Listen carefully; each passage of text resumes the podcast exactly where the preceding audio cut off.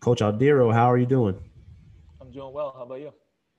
Great, man. I kind of want to go right into it. When did you start? When did you train your first trainee? What year was it? Oh, wow. It was actually in 2012 I started, and then I couldn't get anybody, and I kind of quit until 2018. What do you mean you couldn't get anybody? Why couldn't you get anybody? I was struggling to find people who wanted to train at that time. And I wasn't diligent enough. I started off coaching high school boys basketball. And then 2012, I wanted to start training people. I trained a couple kids here and there, but I didn't really know what I was doing. So I kind of got discouraged and went back to coaching. And I started coaching girls basketball. And then in 2018, I started picking it back up. And then I learned how to, run a business of basketball, basically. 2012, you coached women's basketball. What did you do full time? Did you have a job, or were you just coaching? I've been a phys ed teacher since 2008, 2009. That's what I did. Yeah. And you're not doing that right now. No, I am. I'm still doing it. Okay, I guess you're just all virtual because of everything going on. We were. Last year we were. But now we started off in person 4 days this year, and now we're back to 5 full days, and we do half days though. So that's one of the reasons why I kind of came back, because it was pretty easy, to be honest with you, because the time isn't as drastic as it used to be. And that means pick up lines, going to school early in the day, leaving later in the afternoon. And how did you make that work? You've been pretty consistent with posting content. So how did you make the content work with everything else going on? And why were you so consistent? I just, whenever I'm not at my teaching job, I'm just, working on basketball. So literally all night, basically. I edit. I'll just do everything whenever I can, basically. Any moment that I can, that's what I'm doing, is basketball. Question I'm sure a lot of people want to know the answer to: how has the online posting on Instagram, Facebook, how has that helped you in your business? In person or online? Both, really. Let's go in person first and then online. In person, it doesn't make as big of a difference as I thought it would. Online is a little bit better, but yeah, it's definitely. I think it's overrated, to be honest with you, in terms of. It's important, but it's not as important as people think. You don't need a huge following to run your own basketball business. That's basically what I'm saying. Yes, it matters, but to me, referrals, parents talking to other parents about how you help their kid is what really matters the most. Instagram is like the icing on the cake, pretty much. Yeah, it looks cool if you have a lot of followers. You get to share people on there, it makes the kid feel good, which is great, but it's not, to me, it's not super necessary. That's interesting. You caught me off guard saying that. Someone who has 70,000 followers, and you don't think it's necessary, or is it that it's, I'm trying to play both sides here because I agree with you, or is it that it's less obvious how much of an impact that it has? Like you said, a kid seeing themselves on an account that has 70K, they go tell another friend. I don't know if you've had trainees refer other friends because they've bragged about being posted, or if that's how the word of mouth works on Instagram. Or I doubt it. I doubt it. I think it all comes down to, do you help kids? Are you able to connect with kids? Do you have the ability to teach and communicate? You could have 1 million followers, but be a shitty coach or trainer. Not that, you know, obviously you're doing something right if you have, if you're creating a following, but I just don't think it's as important as people think. You need the people in your area. Pete, the people in your area knowing who you are is more important than like the world knowing who you are. And in my opinion, that's what I've learned. If you're doing in-person training, I got a kid who lives in India, like, you know, messaging me like, hey, come train me. Like what difference does it make? You know, like I need somebody who's by me. I mean, it helps. Right. It's just not the end all be all type thing. You're in both worlds. You have in-person, online. If you had to choose one, which would it be? Oh, in person, definitely. I think I know why, but why? Yeah, that's where I get to interact with most of my clients. I mean, I have like online products and, you know, training programs, but, you know, my revenue is from in-person clients, and it's, you know, obviously it's more fun and engaging, and, you know, you get to, you know, helping somebody in person is obviously different than them doing one of your programs. Let's say you're making the same as you make as a teacher, making more, double. Would you still get rid of that security, or would you keep both? If I'm matching it or more? Yeah, if you're matching after all your expenses, you're able to pay yourself the same that you're making as a teacher or even more. Are you quitting the teaching job, or are you keeping it for the security, the benefits? I've done that this year.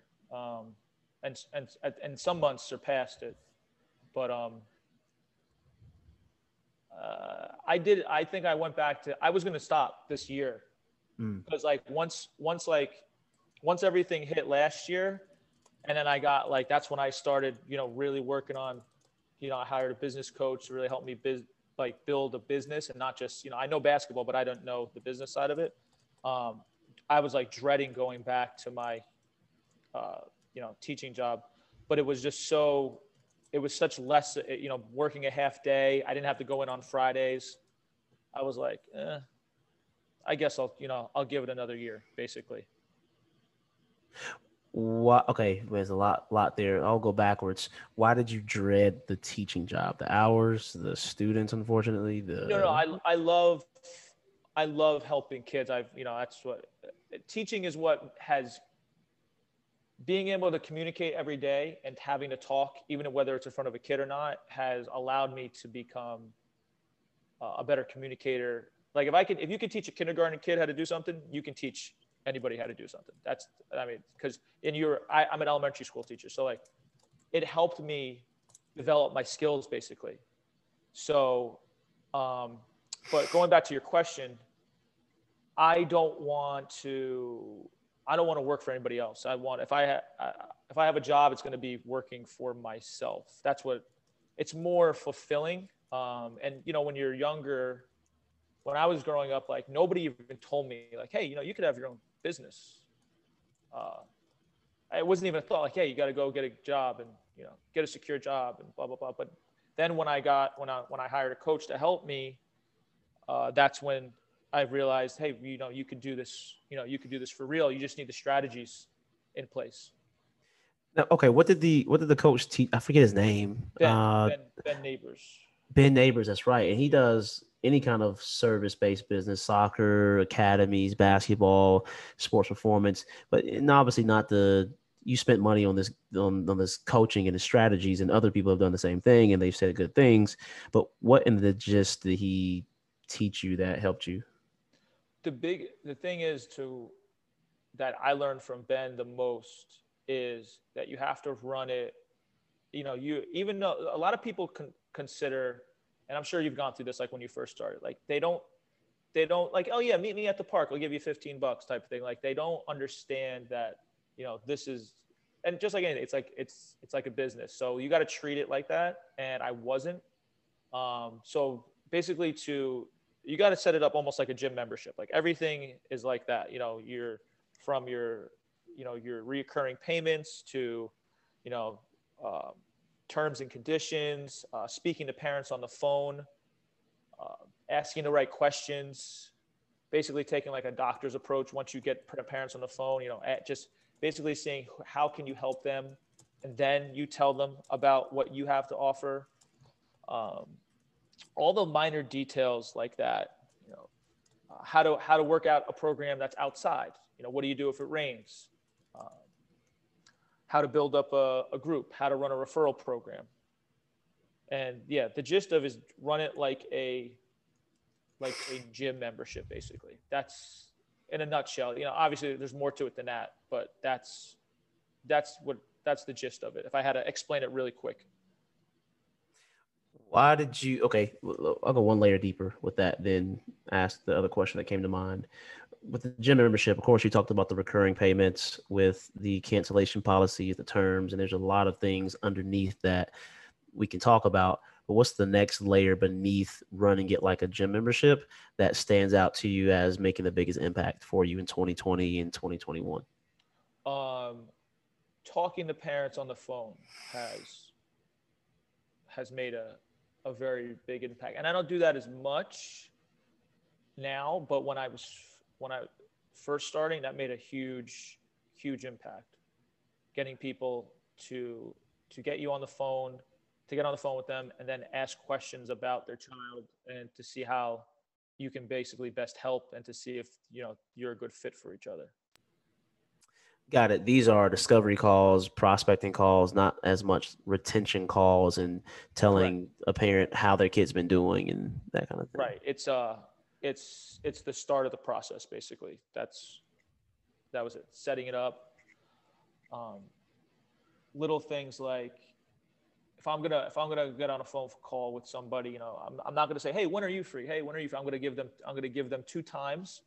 You know, they're both times that I can make, and I'm gonna give you two choices. What works better, 3 p.m. or 7 p.m.? Oh, 7 p.m. Okay, great. I'll give you a call. You know, making sure that you call the prospect, you know, so they don't call you when, not that that's bad, but like, you know, you want to value your time. You can't just have random parents randomly calling you whenever to chat on the phone. So just being more business-like about everything, he has helped me with. Got it. That's interesting. And I can ask you some more questions about that offline.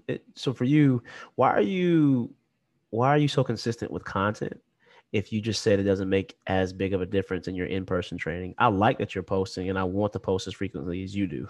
So let me preface it or give that kind of context. But why are you so consistent? I guess it's just a habit now. You know, I've been I started my Instagram in 2018 and I've lost a lot of followers, to be honest with you. I don't know why. I don't know what's, if it's because I've never stopped being consistent. So, I don't know why, but I guess it's just a habit. I feel like I have to at this, even though I don't think it makes a big difference in my in-person training. Cause I know once I get in front of a kid or a parent that I know 95% of them are going to be like, hey, I really like this, but, that's a good question. I just feel like, I almost feel like I have to, because it's just like a habit now, almost. I don't know. That's a good question. That's a good default. I think that's a great default, honestly. Like I have to. Yeah. For you, what would you say if you took your same energy and passion for posting content online and reframed that to posting as much about your in-person training and posting to your local audience? What would you change about the way you produce content? Like if you shifted your focus from the kid in India or just like a global view of basketball training and skill development and specifically focused on your local audience to grow the in-person training, what would those differences be? That's a good question. I would probably spotlight players. I mean, I do now, but I probably do it even more. I would probably go over more things. I would probably post more things that are personalized to what's going on in my training program. The reason why I do that sometimes, the reason why I don't do that on Instagram is because it's a broader audience that, you know, if you live in Chicago, but you follow me, you don't really care how, you know, Timmy's doing in my group. You want to see, like, you know, you want me to teach you basically a new skill or movement. So that's how I would alter it if it was just for like a smaller community within my local area. That's a really good question. Yeah, and what I'm really trying to do, to be honest, is you're in it, you're doing it, you're executing on it, trying to get you to speak your own strategy that will work for you and for everybody else. If that makes sense. Right. Yeah. So just to me, it seems like you still can help that kid in Chicago, even though you're in New Jersey, because your captions are educational. So if you educate about little Timmy in your last training session and little Timmy's education still helps the kid in Chicago, like how can you nourish two birds in one nest? You know? Right. Yeah. No, you're right. You're definitely, I agree with you. Yeah. I could definitely do a better job of that and hitting both of those at the same time. I mean, look, you got 70K followers, so of course you're doing something right. And you said you lost followers, or did you just slow down in your traction of followers? I'm losing them like crazy. I used to be at 71K, and now it's like 67.6. I'm looking at it now. But yeah, it's slowly trickling down. I don't know why. I'm not sure, but hopefully it'll pick back up. For sure. Man, I'm thinking.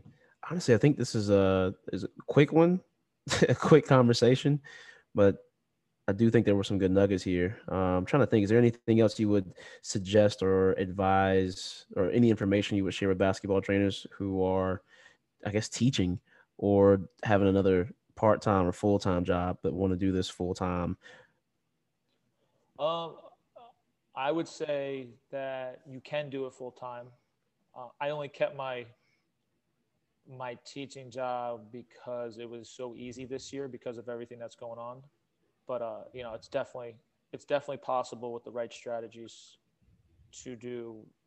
You can earn an income doing anything, but I mean, you could definitely do this. You know, people will pay you for your expertise. I mean, yeah, you know that, but yeah, it's possible. You could do anything as long as you have the right strategies and you get help from other people who know what they're talking about.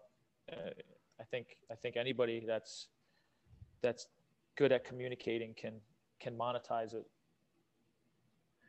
Should we be posting or not? That's my last question, because I think some trainers may be confused. Like, dang, do I keep posting right now and working as hard as I have? No, I think you should. I'm still going to. I think people think that it's like, it's not the most important thing. So but I like to do it because I like, you know, I don't know. Like I said, it's just a habit. I would post. Yes, I would. And if you, at least like if you're just more local and you just want to like kind of hit your, just like you talked about, at least, you know, just post your kids, you know, doing this, doing that, do a voiceover. Every time I've put in more time to Instagram, and I used to put in more time, which is probably why I was doing better. It has rewarded me with the more details, but like I said, I don't think it's going to break your in-person training if you don't post as much, but I don't think it hurts it. So I would do it, to answer your question. No, that's fair. That's fair. It's a very honest assessment from somebody who's really in the trenches and doing it and been consistent for 3 years now. You know what I mean? Building a big following. So, man, thank you for the time. I appreciate the input, and definitely want to have you on again. Hey, you're welcome. Thank you for having me. I appreciate it.